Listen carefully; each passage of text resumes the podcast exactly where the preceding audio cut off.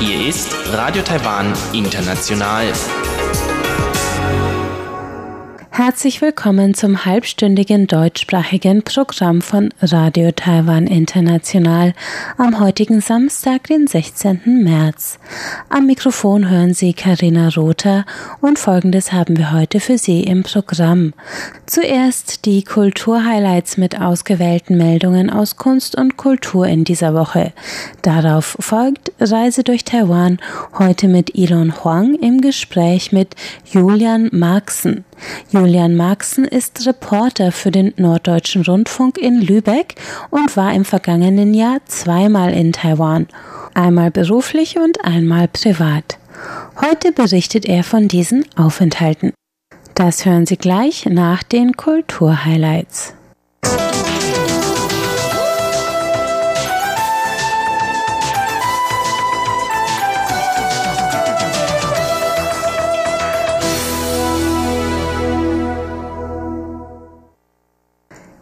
Herzlich willkommen zu den ausgewählten Meldungen aus Kunst und Kultur in dieser Woche. Heute mit dem Co-Dance Tanzfestival sowie Taiwans erster Banksy-Ausstellung im Bella Vita Einkaufszentrum in Taipei. Das Co-Dance Tanzfestival auf Chinesisch Gonggan Udao Jie findet seit dieser Woche im Huashan Kulturpark in Taipei statt. 2018 gegründet, feiert das Festival die innovative Vielfalt von Taiwans moderner Tanzszene. Acht junge Choreografinnen und Choreografen, die sich mit ihren Arbeiten in Taiwan und international bereits einen Namen gemacht haben, sind auf dem Festival vertreten darunter auch Lai Hongzhong, der mit seinem Tanzstück Birdie beim 32. Internationalen Choreografie-Wettbewerb in Hannover letztes Jahr den dritten Platz gewonnen hat.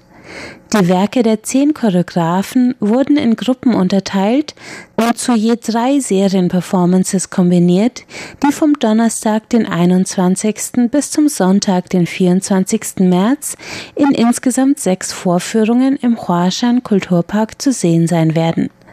Eintrittskarten kosten umgerechnet 17 Euro. Das Co-Dance Festival, das der Kulturpark in Kooperation mit dem Sanshi Tanztheater veranstaltet, dauert offiziell vom 11. bis zum 24. März, wobei die ersten zehn Tage der Veranstaltung aus Workshops und Netzwerkveranstaltungen für die Nachwuchschoreografen bestehen. Am heutigen Samstag, den 16. März, hat in Taipeis Bella Vita Einkaufszentrum die erste Banksy-Ausstellung in Taiwan eröffnet. Die Werke des geheimnisvollen britischen Straßenkünstlers werden vom Hongkonger Auktionshaus Philips in Taipei ausgestellt, nachdem Philips im November bereits eine Banksy-Auktion in Hongkong veranstaltet hat. Die Auktion und die jetzige Ausstellung sind Teil einer Kampagne des Auktionshauses, den Straßenkünstler, der Graffiti-Kunst salonfähig gemacht hat, in Asien bekannter werden zu lassen. Regionalmanagerin für Philips in Taiwan, Cindy Yen, sagte, sie freue sich sehr, Banksys Werke dem taiwanischen Publikum vorstellen zu können. Die Motive des anonymen Graffiti-Künstlers spielen mal mit dem friedlichen Widerstand gegen Gewalt, Krieg und Staatsgewalt, mal zeigen sie die melancholische Schönheit der Machtlosen. Als seine Arbeiten in den 90er Jahren in Europas Straßen aufzutauchen begannen, sorgten sie dafür, dass Graffiti ins Blickfeld der Kunstkritik rückte und die Grenze zwischen Sachbeschädigung und künstlerischer Botschaft zu verschwimmen begann. Inzwischen werden Banksys für Preise in Millionenhöhe versteigert. In der Taipei-Ausstellung werden über 20 Werke gezeigt, darunter der Banksy-Klassiker Mädchen mit Ballon und Love is in the Air, jenen Blumenstrauß werfenden Straßenkämpfer. Noch bis zum 24. März sind die Banksys in Bella Vita zu sehen.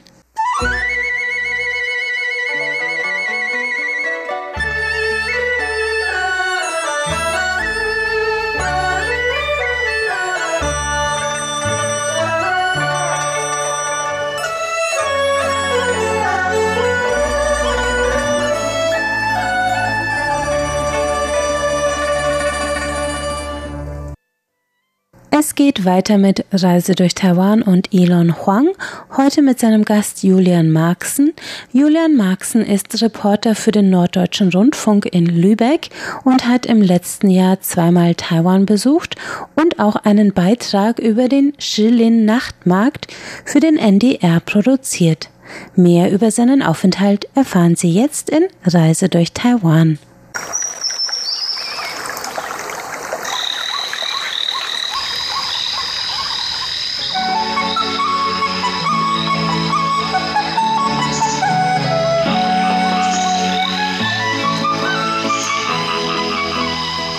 Radio Taiwan International.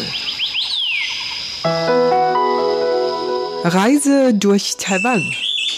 Mein heutiger Gesprächspartner ist Julian Marxen, der tatsächlich nicht das erste Mal vor einem Mikrofon steht, denn er ist selbst als Reporter für den Norddeutschen Rundfunk in Lübeck tätig. Julian Marxen war im vergangenen Jahr tatsächlich gleich zweimal hier in Taiwan, zuerst privat und dann beruflich, als er für den NDR einen Beitrag über taiwanische Nachtmärkte produzierte. Zunächst wollte ich von Julian Marxen wissen, wie er auf Taiwan gekommen ist. Genau, also Taiwan ist ja jetzt nicht so das typische Reiseziel, sag ich mal, für Europäer, eher weniger bekannt aber ich wollte ursprünglich eigentlich nur Urlaub in Asien machen. Das war eigentlich so Stein des Anstoßes habe mich mal so umgeguckt, umgehört, im Internet recherchiert, geschaut, Mensch, wo kannst du mal hin? China ist schwierig, als NDR-Mitarbeiter bekommt man da nicht unbedingt ein Visum. Japan war mir zu kalt und dann habe ich einfach bei Google Earth mal geguckt, was da sonst noch Interessantes liegt. Thailand, okay, das macht irgendwie jeder, langweilig. Ähm, und dann bin ich auf Taiwan gestoßen, dachte, das ist ja eine nette Insel, von der Größe passt das her.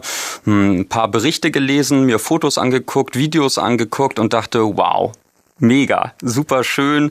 Die Temperaturen passten auch. Das war nämlich im Frühjahr letzten Jahres.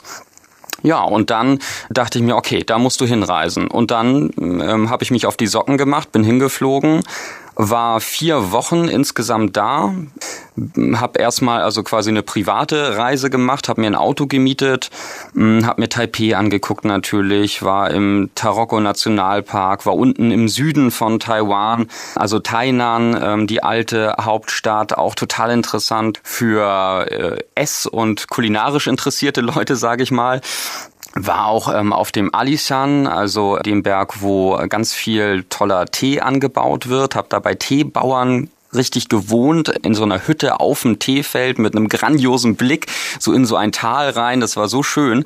Und wie gesagt, war vier Wochen unterwegs, war total erfüllt, kam nach Hause ja, hatte dann äh, überlegt, Mensch, da musst du doch irgendwas machen, vielleicht auch beruflich. Ja, und so ergab sich das dann, dass ich im Oktober äh, letzten Jahres nochmal nach Taiwan geflogen bin. Dann nur für zwei Wochen, aber das war dann tatsächlich auch rein beruflich. Ich habe da mir gedacht, Mensch, du musst irgendwas über das Essen machen, weil das war mir schon bei der ersten Reise aufgefallen. Essen, die Taiwaner reden die ganze Zeit übers Essen. Es gibt so viele tolle Sachen auf den Straßen, für uns total exotische Geschichten. Und ja, und ich wusste, das gehört einfach so eng zur taiwanischen Kultur. Du musst da noch tiefer einsteigen und habe das angeboten, also bei meinem Arbeitgeber, beim NDR. Und da gibt's so eine Reisereportage, Serie, die gibt es schon seit den 50ern. Also die ist ganz bekannt auch in Deutschland. Zwischen Hamburg und Haiti heißt diese Reihe. Ja, und die haben gesagt, ja, das ist super, mach das gerne. Und ja, und gemacht, getan. Und war das für dich schon klar, dass es ein Bericht über den Nachtmarkt sein sollte? Oder hattest du dir da noch andere Möglichkeiten offen gehalten? Nee, das war mir schon klar. Man muss sich ja immer auf etwas spezialisieren, also jetzt irgendwie über die ganze Esskultur in Taiwan irgendetwas zu machen. Ich glaube, da müsste ich dann so ein Dreitages-Feature Zeit haben. Und ähm, das hatte ich natürlich nicht. Und außerdem hat die Redaktion gerade ein Thema vorgegeben, das hieß Nachtleben. Und dann dachte ich mir, okay, Nachtleben, klar, Taiwan, Nachtmärkte und das Kulinarische, das passte dann alles. Und ja, und die Nachtmärkte bieten ja auch einfach so viel. Ne? Also nicht nur das Essen, sondern auch, dass sich die Leute da amüsieren, führt auch Touristen und Einheimische zusammen. Also das ist schon für uns Europäer oder Norddeutsche hm, schon eine aufregende Geschichte, so Nachtmärkte. Für Taiwaner wahrscheinlich total normal, natürlich, klar, aber für uns total aufregend. Also vielleicht so zum Vergleich hier in Lübeck, äh, wo ich wohne und arbeite, wenn es da Streetfood-Märkte gibt, dann stehen da fünf Streetfood-Stände und dann ist das ein mit riesen Bohai und dann äh, wird das angekündigt in der Presse, dass in einem Monat irgendwie so ein Streetfood-Markt irgendwie in Lübeck ist und so. Und ähm, wir kennen diese Kultur auf der Straße essen und leben nicht so wie bei euch in Taiwan. Ne? Das hat natürlich auch mit den mit den Temperaturen zu tun. Hier regnet das immer, da so draußen essen ist hier nicht so angesagt, aber ja, ist einfach was anderes. Und da waren die auch in der Redaktion total Feuer und Flamme, als ich das vorgeschlagen habe. Und genau, und dann habe ich es halt gemacht. Tatsächlich sind die Nachtmärkte hier etwas Normales, was man überall sehen kann, aber trotzdem sind sie etwas, was einfach mit sehr viel Spaß besucht wird. Und das Essen ist für Taiwaner wirklich einfach sehr wichtig.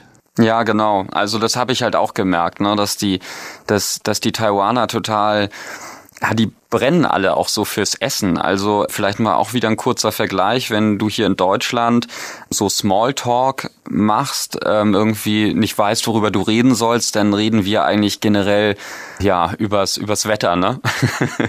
so, aber das ist irgendwie und bei bei euch, also in Taiwan, ist es halt so, war so mein Gefühl irgendwie gerne immer übers Essen reden. Also irgendwie, Mensch, als ich da rumgereist bin, ähm, haben mich meine, meine Gastgeber dann immer gefragt, ah, wo warst du denn? Ja, ich war in der und der Stadt und ähm, habe das und das gemacht. Das wollten die gar nicht so gerne wissen. Die wollten wissen, was ich denn da gegessen habe.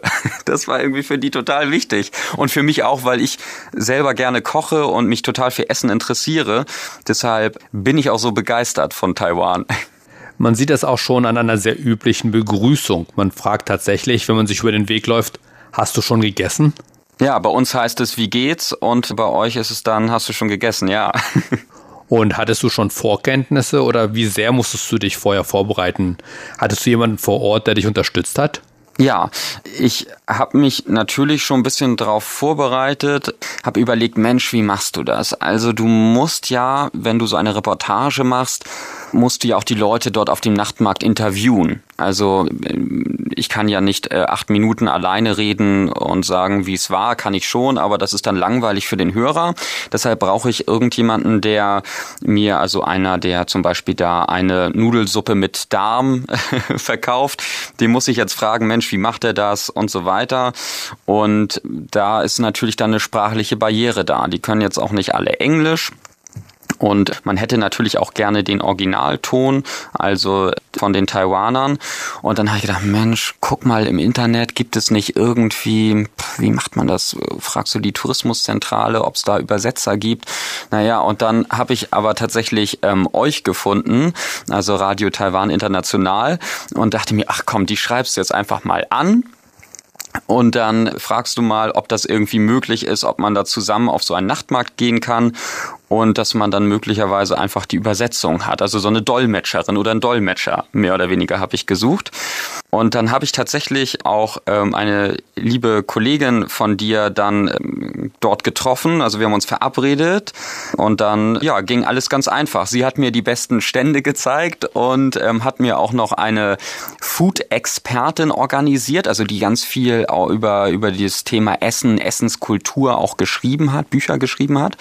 Genau. Und dann sind wir sozusagen zu dritt. Also ich als Norddeutscher, dann eine Radiofachfrau, deine Kollegin, die mit mir unterwegs war und übersetzt hat und eine taiwanische Food-Expertin. So, und so sind wir irgendwie den ganzen Abend über den Nachtmarkt Shilin äh, gestapft. Wir wollten eigentlich, glaube ich, nur so zwei, drei Stunden, aber daraus wurden dann ein paar mehr Stunden und sind dann irgendwie erst um eins oder so zurückgekommen. Also irgendwie, ja, wir haben uns gut amüsiert. Kurz für unsere Zuhörer, die Kollegin, um die es hier geht, ist übrigens Chobi Hui. Aber wie lange dauerte es, diesen Bericht zu machen? War das an einem Tag fertig oder musstest du mehrmals hingehen? Ja, ich hatte natürlich Hintergrundinformationen noch von meinem ersten Ausflug, wusste natürlich, was so die Nachtmärkte bedeuten und so weiter und so fort, hatte auch andere Eindrücke von anderen Nachtmärkten in Taiwan und ja, das reichte dann. Also im Endeffekt waren es dann, war es ein acht Minuten Bericht und ich äh, habe da so viel aufgesogen und so viele Geräusche mitgezogen, so viele O-Töne mitgezogen. Ich hätte da noch irgendwie 30 Minuten mehr oder eine Stunde mehr machen können. Das hat dann tatsächlich auch, auch gereicht, ja. Wie würdest du so einen Nachtmarkt oder den Nachtmarkt in Schillen beschreiben? Vergleichbares gibt es ja in Deutschland eher nicht. Ist das was, was man Reisenden empfehlen kann? Ja, also hier in Deutschland gibt es ja so ähm, Jahrmärkte. Mm, da geht's dann mehr darum, sich zu amüsieren. Ist mehr so für Familien, würde ich jetzt mal sagen. Es gibt Karussells und so weiter, Geisterbahnen, auch ein paar Essstände aber das Essen steht nicht so im Vordergrund. Und in Taiwan ähm, gibt es ja auch so Amüsierbuden, wo man meinetwegen irgendwelche Luftballons schießen kann. Aber hier äh, in, in Taiwan ist es so, dass das Essen echt ganz, ganz klar im Vordergrund steht. Also man kommt auf den Nachtmarkt, ist froh, dass es nicht mehr ganz so warm ist wie am Tag, aber es ist halt immer noch für uns Norddeutsche so sehr schwül und warm und feucht.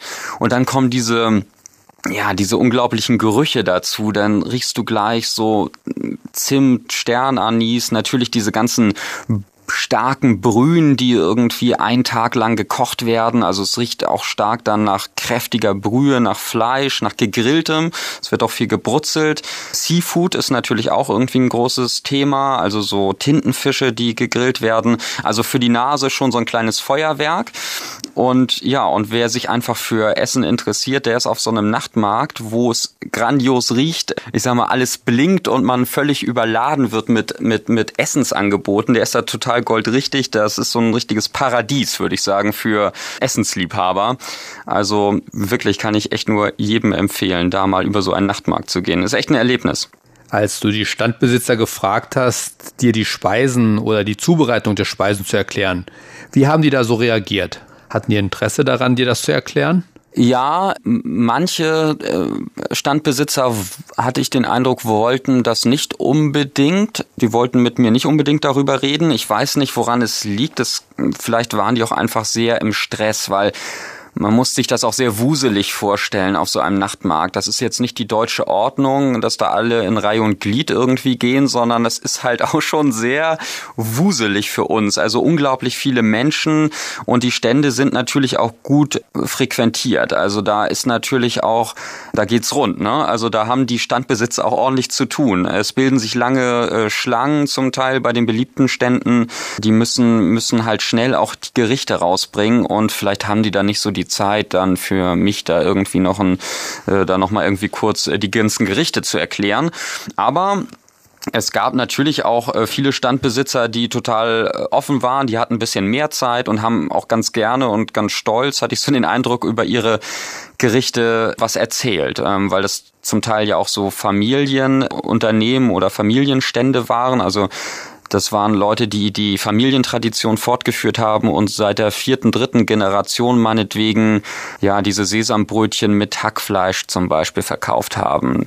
Ähm, da hat mir eine Frau erzählt, dass schon ihre Urgroßmutter quasi diese, diese Brötchen verkauft hat und die war so ganz stolz, als sie das erzählt hat.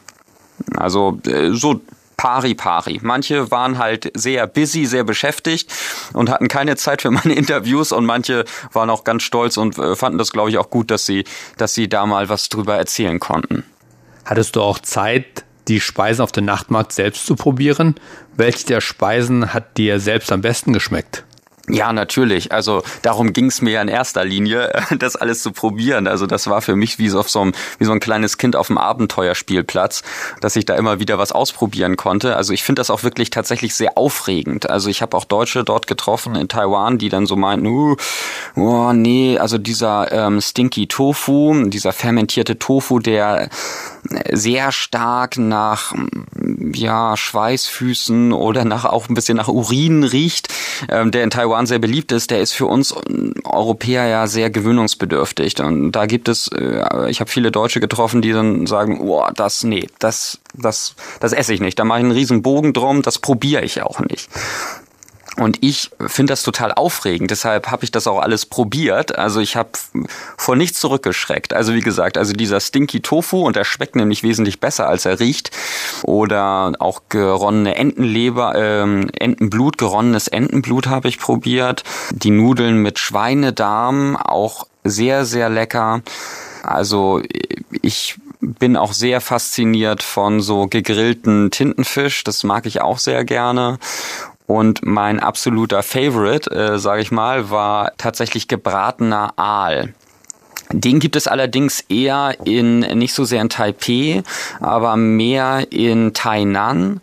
Da gab's den, also, oh, da, buh, das ist so lecker.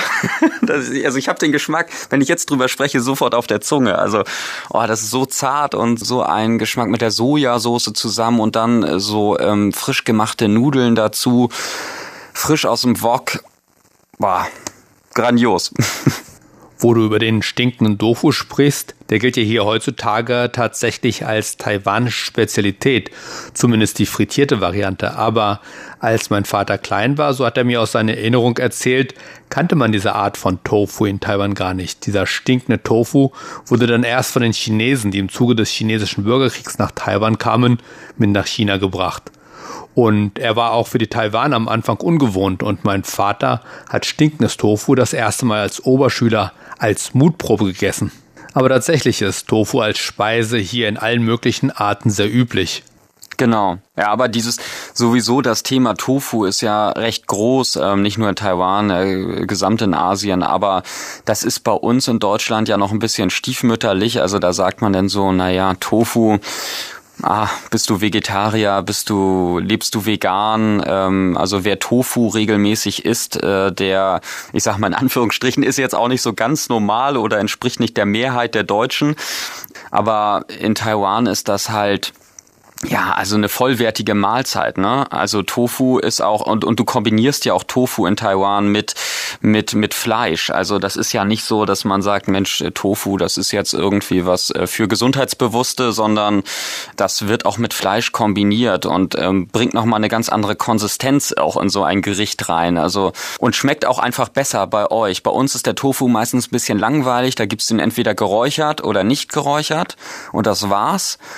Und in Taiwan gibt's ja dann den Seidentofu, du hast, äh, hast diesen Stinky Tofu, du hast ihn frittiert, äh, der saugt dann so schön die Soße auf wie so ein Schwamm. Also ganz unterschiedliche Konsistenzen, unterschiedliche Geschmäcker. Echt so ein richtiger Tofu-Kosmos. Finde ich auch ganz interessant. Und gab es irgendetwas, das dir nicht so zugesagt hat, beziehungsweise von dem du eher Abstand gehalten hast? Ah, da muss ich überlegen. Ja, doch. Und zwar ähm, wenn ich so in die Dessertabteilung gehe. Also da gab es zum Beispiel das kann ich gar nicht beschreiben. Also es gab dieses Snow Eis, das gibt es ja überall, also gefrästes Eis, das finde ich auch ganz lecker. Ähm, aber dazu gibt es manchmal so Perlen und die sind aus ähm, irgendeinem Stärkemehl hergestellt und sind sehr der Engländer würde sagen chewy, also sehr gummiartig, so gallertartig. Ähm, die sind eigentlich nur bunt und haben jetzt keinen besonderen Geschmack, aber irgendwie hatte ich den Eindruck, die Taiwaner stehen da total drauf, wenn irgendwas so ein bisschen gummiartig ist. Ich muss sagen, das ist nicht so ganz so mein Geschmack. Also da ähm, da konnte ich mich nicht so richtig für erwärmen. Ich weiß nicht, weißt du, was ich meine? Also so, so, die gibt es auch in, in einem Bubble Tea. Das ist so ein, das ist ja auch, auch so eine Geschichte, so ein Milchtee mit so kleinen Perlen drin. Und diese, da sind ja auch, also ich sehe, habe in Taiwan ganz viele, vor allen Dingen auch junge Menschen gesehen, die total verrückt waren danach. Und lange Schlangen haben sich gebildet ähm, vor diesen Bubble Tea Ständen. Und ich muss sagen, der Tee war auch ganz gut, aber diese Bubbles da drin, also wenn wir da, wenn ich da drauf kaue und das schmeckt nach nichts und das ist irgendwie nur so gummiartig, denke ich, kaufe so ein Radiergummi rum. Nee, das äh, war jetzt nicht ganz so meins. Aber das war eigentlich so das Einzige, muss ich sagen. Also diese Süßspeisen, die haben mir nicht immer so geschmeckt. Aber das Herzhafte, also egal auch, auch, auch diese hundertjährigen Eier, also diese auch fermentierten schwarzen Eier, auch wenn die manchmal komisch gerochen haben nach Fisch, aber die waren interessant. Ich muss jetzt da nicht zehn von essen oder zwanzig, aber ein so ein Ei ja, ich habe das alles so ein bisschen unter dem Motto ähm, Adventure, äh, Abenteuer verbucht und ähm, nee, ich fand's total interessant und lecker, muss ich sagen. Ja, ich weiß genau, was du meinst. So Tapioca-Perlen, die tatsächlich hier sehr beliebt sind, vor allem in diesem Milchtee. Auch ich bin selbst ein Fan davon. Besonders in den ersten Jahren habe ich hier tatsächlich mehrere Becher pro Woche getrunken. Und für dieses Chewy-Gefühl, wie du es beschrieben hast, gibt es hier auch einen Ausdruck. Man sagt, die Speise ist dann sehr QQ. Aber kommen wir nochmal zu deinem Bericht, den kann man ja noch auf der Webseite des NDR finden, richtig? Genau, also da genau, da müsste er noch zu finden sein. Da findet man ein paar Bilder und auch einen Bericht. Der ist so gekoppelt auch mit zwei anderen Berichten. New Orleans und Beirut ähm, und dann halt der Nachtmarkt in Taiwan. Alles unter der Überschrift Nachtleben. Und genau, aber ist noch zu finden auf ndr.de, ja. Ich werde auf unserer Webseite auf jeden Fall einen Link zu diesem Bericht setzen. Aber wer nicht auf unserer Webseite nachschauen möchte, sondern vielleicht googeln möchte, findet den Link tatsächlich unter den Stichwörtern zwischen Hamburg und Tahiti, so heißt ja die Sendung, und dann auch am besten Taiwan mit eingeben. Aber angenommen, du hast noch einmal die Chance, einen Bericht über Taiwan zu machen. Gibt es etwas, wovon du gedacht hast, es wird sich lohnen, darüber einen Bericht zu machen? Ja, vieles, ähm, vieles. Also ich würde sagen, zum einen lohnt es sich extrem über den Teeanbau in Taiwan auch nochmal einen Bericht zu machen das ist auch interessant, auch irgendwie eine, also auch so ein Kosmos, der für uns Deutsche relativ verborgen ist. Ne? Also Tee kennen wir halt nur aus dem Teebeutel oder aus dem Tee, vielleicht auch aus dem Teefachgeschäft, aber das war's auch. Also hier wächst kein Tee, hier wird kein Tee angebaut. Wir haben auch keine starke Teetradition. Das ist schon sehr interessant. Also wie wird das angebaut? Wie, wie wird auch mit dem Tee, Thema Tee umgegangen? Was für Zeremonien gibt es da? Das ist, denke ich, auch schon mal, das wäre auch ein spannendes Thema, darüber einen Bericht zu machen. Und vor allen Dingen ist es dann auch schön, wenn man als Reporter denn da ja übernachten, wohnen kann, wo man die Reportage dann äh, macht. Also ähm, das ist total traumhaft. Ich weiß nicht, ob du das da so kennst. Also ich war im Südwesten von Taiwan, so Alishan, die Ecke.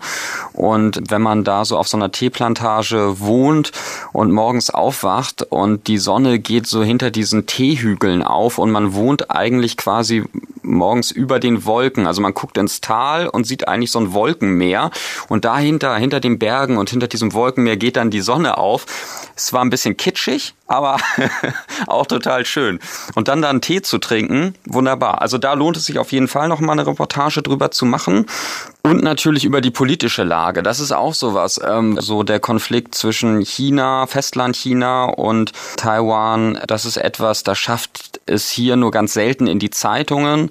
Das ist hier nicht so im Blickfeld. Und das, äh, da spreche ich, glaube ich, für ganz Europa. Also man weiß, wenn man sich nicht gezielt informiert, ähm, oder sich dafür interessiert, dann bekommt man das nicht mit. Also da, aus welchen Gründen auch immer, klar, wir haben hier auch genug eigene Probleme in Europa, aber sicher auch hat es damit zu tun, dass es weit weg ist. Es hat vielleicht auch was damit zu tun, dass man ja, also in Deutschland jetzt vielleicht eher auf China angewiesen ist äh, wirtschaftlich als auf Taiwan, äh, mag vielleicht auch eine Rolle spielen. Das, es ist auf jeden Fall nicht so im Fokus. Und wenn ich aber, ich habe natürlich, bin jetzt natürlich ein bisschen mehr darauf geeicht, irgendwie zu hören, ähm, was China so vorhat und wie so die Pläne sind. Also, ähm, dass man Taiwan am liebsten wieder gerne sich einverleiben möchte, wenn ich das so sagen darf dann läuft es mir, der jetzt zweimal Taiwan länger besucht hat ähm, und intensiv besucht hat, natürlich eiskalt den, äh, den Rücken runter, weil ich schon weiß, und ich gemerkt habe, wie, wie, wie gut es den Taiwanern in ihrer jetzigen Situation geht, dass sie eigentlich ja unabhängig sind, dass sie ein freies Internet haben, dass sie freie Meinungsäußerung haben, dass das alles sehr liberal da ist.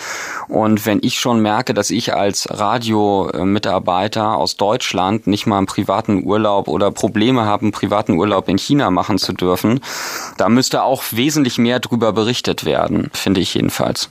Soweit mein Gespräch mit Julian Marxen, Reporter des Norddeutschen Rundfunks, über seine Besuche in Taiwan und seinen Bericht über den Nachtmarkt in Schilin, den Sie wie gesagt immer noch auf der Webseite des NDRs finden unter zwischen Hamburg und Haiti. Damit verabschiedet sich am Mikrofon Ilon Huang. Vielen Dank fürs Zuhören. Das war Reise durch Taiwan und damit sind wir am Ende der heutigen halbstündigen Sendung von Radio Taiwan International. Das Gehörte finden Sie im Internet unter www.de.rti.org.tv. Außerdem finden Sie uns auch auf Facebook unter Radio Taiwan International Deutsch. Am Mikrofon hörten Sie heute Karina Rother. Ich bedanke mich fürs Einschalten und sage Tschüss bis zum nächsten Mal.